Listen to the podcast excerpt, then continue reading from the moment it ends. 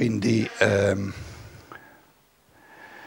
eh, dicevamo che eh, ci sono, non ci sono ricette di comportamenti, ci sono nei rapporti ehm, dovuto all'individualizzazione sempre crescente,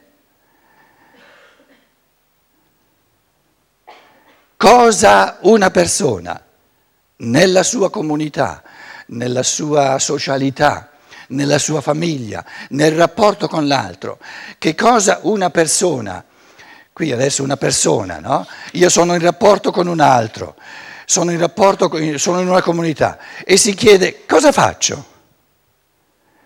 La, qual è il meglio che posso fare in questo momento? La risposta non può venire dal di fuori. Norme di comportamento generalizzate diventano sempre più immorali perché uccidono, negano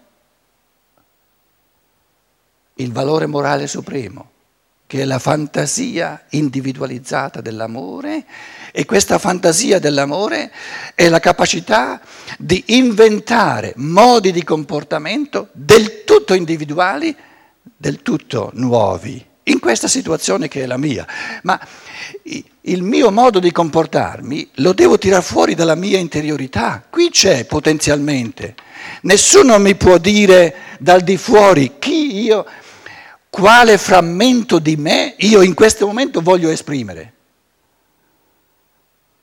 Quale frammento di me in questo momento io voglio esprimere nella mia situazione che è del tutto individuale, nella costellazione delle mie forze che è complessissima, che è del tutto individuale. Quindi vi dicevo, questo è molto importante, va, va sempre di nuovo ripetuto e esercitato insieme. La morale comune non è più fatta per dirci ciò che dobbiamo fare. La morale comune ha soltanto il diritto di dirci ciò che dobbiamo evitare. Quindi la legge comune di cui c'è bisogno no, deve limitarsi a stabilire quali azioni sono proibite. E vanno per tutti proibite le azioni che sarebbero, che sono per natura lesive della libertà. Questa è la, è la, la, la motivazione morale per cui un'azione va proibita e va evitata.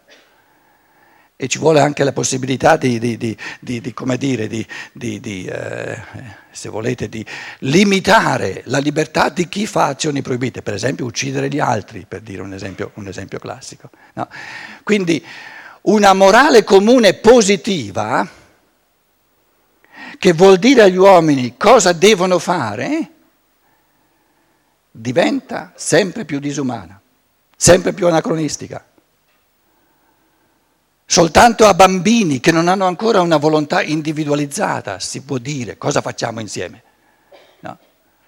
Che poi cosa facciamo insieme, cari bambini, all'asilo, cosa facciamo insieme? Non è che, non è che la, la, maestra d'asilo impone la sua volontà ai bambini, i bambini si rivolgono alla maestra d'asilo perché non hanno ancora una, una volontà individualizzata e quindi vengono presi da questa volontà, che poi la volontà della maestra d'asilo non è quella una volontà sul bambino, ma è quella di creare un ambiente per tutti i bambini nell'asilo, no? qui sono tutti i bambini dell'asilo, eh, qui le testoline, no? creare un ambiente tale, fare delle, fare delle cose insieme per cui poi questa latenza che in ogni bambino, questo mondo diverso in ogni bambino, eh, si esprime... No? perché anche se si fa un gioco insieme, no? nel giocare ogni bambino gioca in un modo diverso. E lì si manifesta l'individuale. Quindi l'arte è quella di creare spazi sufficientemente aperti, e il gioco è aperto per natura, perché non vuole arrivare a nulla, e questi spazi aperti dove si gioca permettono al bambino di sperimentare se stesso. E questo sperimentare se stesso è l'inizio della, della di, di, di, portare a espressione questa potenzialità, questa latenza che, che è all'infinito. E quindi il bambino prova, no? liberamente, cosa sa fare bene, cosa non sa fare bene, facciamo gli aeroplani insieme, tu sai fare bene le ali, io so fare bene la punta, tu sai fare bene la coda, io ci metto le ruote, eccetera, eccetera, eccetera. Il fenomeno umano è sempre individualizzato, anche se potenzialmente all'inizio della vita.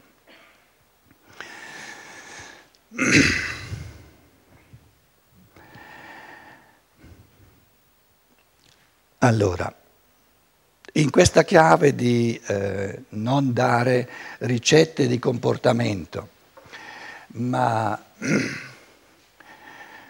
di fornire elementi di conoscenza, allora questa mattina vediamo di nuovo insieme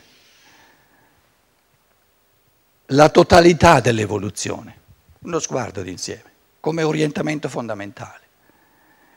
I rapporti sono, sono eh, un vissuto così immediato, così complesso, no? ci siamo dentro tutti, e quello che ci manca è la visione d'insieme. Oggi più che mai eh, è importante, ci aiuta a esercitare la visione d'insieme. Allora diamo uno sguardo d'insieme all'evoluzione. E lo faccio stamattina, anche perché è nel tema se volete, no? perché essendo domenica, Sonntag, il, il giorno del sole in, in, tedesco, domenica, dies dominica, domenico, la, la, la, il giorno del Signore, Dominus, Kyrios in greco. Chi è il Dominus? Chi è il Signore? C'è un Signore spurio e un Signore vero. Il Signore spurio è l'altro e il Signore vero è l'io, il mio io. Quindi Kyrios in, in greco significa l'io. L'io è il Signore che padroneggia tutte le forze dell'anima. La, la, la, la mitologia greca, il politeismo greco, eh, eh, nell'uomo, no? qui abbiamo l'uomo, no? sono all'opera Dio, un, un, in Dio unico o gli dei? C'è un impulso divino unitario o una farragine di, di divinità, Palla Atene, Zeus, Giove, eccetera, eccetera, Mercurio, eccetera, eccetera? Tutte e due. La corrente monoteistica, Dio, è quella che indica la dimensione dello spirito umano, dell'io scrivo l'io. L'io è uno. Quando noi diciamo io, non diciamo cinque io, in me ci sono cinque io, ci sono dieci io, o quindici. L'io è uno. Quindi le religioni monoteistiche, ebraismo, cristianesimo, eh, islamismo, sono quelle che hanno, che hanno, rivolto lo sguardo, padronissime, è giusto, no? alla dimensione di spirito di io dove c'è l'unità dell'essere umano. Allora vi chiedo, l'essere umano è uno o sono tante cose? Nello spirito è uno e l'anima è una molteplicità infinita di passioni, di sentimenti che vanno in una direzione, vanno nell'altra, eccetera, eccetera, eccetera. Quindi il politeismo greco è la fenomenologia infinita dell'anima. Allora Palla d'Atene regge il pensiero nell'uomo, nell'anima dell'uomo. No? Ira regge, regge le forze di volontà nell'uomo. Apollo regge le forze del cuore, del sentimento. E allora chi ha ragione? Tutte e due. L'uomo è monoteista o è politeista? Viene retto da una divinità unitaria o da tante divinità? Tutte e due. Se lo guardi nell'anima, goditi la, il politeismo greco. Perché se tu affronti l'anima in chiave di monoteismo, farai delle astrazioni enormi, ma non entri nel merito della complessità infinita dell'anima. Se affronti l'io in chiave di politeismo non ci capisci nulla, perché è nella definizione dell'io che è, che è, che è unitario. Allora, all'inizio eravamo tutti in paradiso.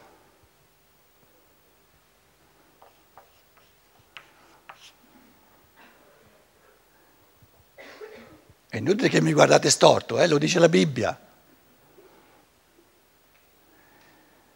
Cioè tutte queste belle persone qui così differenziate, ognuno a modo suo, eccetera, eccetera, eccetera, no? Non c'erano. Mi dispiace per tutti, anzi va bene così. Se fossimo rimasti all'inizio saremmo rimasti potenzialmente esseri umani, ma non saremmo diventati reali. Quindi all'inizio eravamo tutti dei pensieri nella divinità. Allora cosa ci vuole? Ci vuole la cacciata dal paradiso, cacciata giù, giù, giù, giù nel mondo della materia. La cacciata dal paradiso è il taglio ombelicale, eravamo nel grembo della divinità, taglio ombelicale, track fuori, via. La, la teologia pseudo-cristiana lo chiama il peccato originale.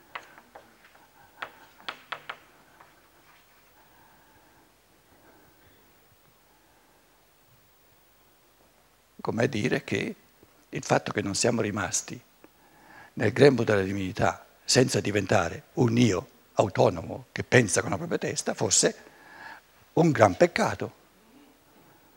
Peccato originale implica sarebbe stato meglio se fossimo rimasti in paradiso e cosa avremmo? Non avremmo nulla, non sarebbe successo nulla. Sarebbe come dire, il bambino è nato, è uscito fuori dal grembo materno, peccato originale. Che peccato? Sarebbe stato meglio se fosse rimasto nel grembo materno altri nove anni, altro che nove mesi. Quindi noi ci troviamo con un pensare che è rimasto indietro rispetto ai, ai fenomeni. Questa, questo taglio ombelicale, questa cacciata dal paradiso, poi sono tutte, sono tutte diciamo, metafore naturalmente, no? tutto tra virgolette, non è, questa, non è né una cosa buona né una cosa cattiva, è una necessità dell'evoluzione, era necessario che succedesse. E, e perché doveva succedere così? Perché soltanto lasciando il mondo divino e entrando nel mondo della materia abbiamo avuto la possibilità di individualizzarci. La materia, gli scolastici medievali dicevano materia principium individuationis. La materia è il principio di individualizzazione, soltanto grazie al fatto che ognuno di noi è congiunto col corpo, col suo pezzo di materia separato dagli altri, soltanto dovuto a questo congiungerci sempre più profondo col mondo della materia, ci siamo potuti individualizzare, ci siamo potuti separare gli uni dagli altri questo, questa frammentazione dell'umanità. Qui Adam non è un uomo, Adam era l'umanità ancora unita, non frammentata. Scende giù nella materia, saltano fuori frammenti di umanità, che noi chiamiamo gli individui, separati gli uni dagli altri. Adesso abbiamo una umanità qui al centro, cioè duemila anni, siamo appena dopo, subito dopo, 2000, 2010, ehm, due passettini dopo il centro, via. Adesso vedremo poi come va la, avanti la, la carretta.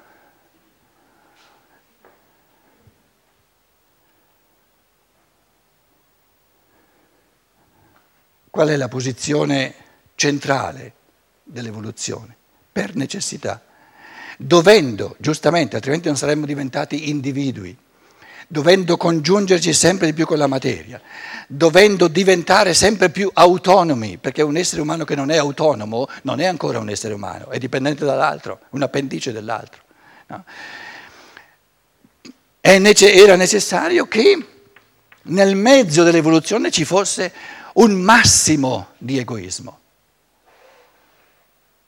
Quindi ci troviamo al punto massimo di frammentazione dell'umanità, dove ognuno dice io io, io, io. E questo fatto non è moral, né moralmente cattivo né moralmente buono. Era necessario, è il presupposto necessario per diventare uomini, l'autonomia. Come ieri dicevamo, la pubertà, no? il sedicenne, la sedicenne, il diciassettenne deve ribellarsi contro i genitori, contro la società, contro i maestri, contro la Chiesa, eccetera, contro lo Stato, eccetera, eccetera, per affermare se stesso. Quindi l'egoismo, la libertà negativa è una fase necessaria, non si può, scapp- non si può, non si può saltare. Si può, si può arrivare alla libertà positiva soltanto dopo aver passato la, la libertà negativa. E cioè la libertà negativa è la, il respingere tutte le direzioni dal di fuori, tutti i tentativi di, di, di gestirmi dal di fuori. Soltanto in base al respingere tutti i tentativi di gestirmi dal di fuori posso adesso vedere se, se, se ho delle risorse per gestirmi dal di dentro. Quindi qui eh, è sorto l'egoismo. L'egoismo è la libertà negativa, che però non si può evitare. E l'amore è la libertà positiva, tutte parole grosse che sono riassunti. Eh? Eh, l'egoismo, rifacendo a quello che dicevo prima, l'egoismo è il tentativo illusorio di amare se stessi senza amare l'altro. E siccome è illusorio, non funziona, e prima o poi la persona si dice, questo tentativo di amare me senza amare gli altri una bella buggerata, non funziona, fammi vedere se c'è un modo che funziona di amare me stesso. E allora qui eh, l'essere umano, tutti noi, ha millenni a disposizione per capire sempre meglio che l'unico modo di amare me stesso è di amare gli altri, di amare anche gli altri. Quindi l'egoismo è l'amore di sé senza l'amore degli altri, l'amore è l'amore di sé con l'amore degli altri, tutti e due. Intendiamoci bene che non si tratta di superare, di abolire l'egoismo, perché una persona che abolisse l'amore di sé dovrebbe sparire. E questo sparire non sarebbe una, un vantaggio né per lei né per noi. Dopo tutto questo strapazzo di farla, di farla venire fino a metà dell'evoluzione, la vogliamo far sparire. Ci sono tante persone che si mettono in testa di, di vincere l'egoismo. Vogliono, trovano l'amore di sé così, così brutto che vorrebbero avere neanche un frammento di amore di sé.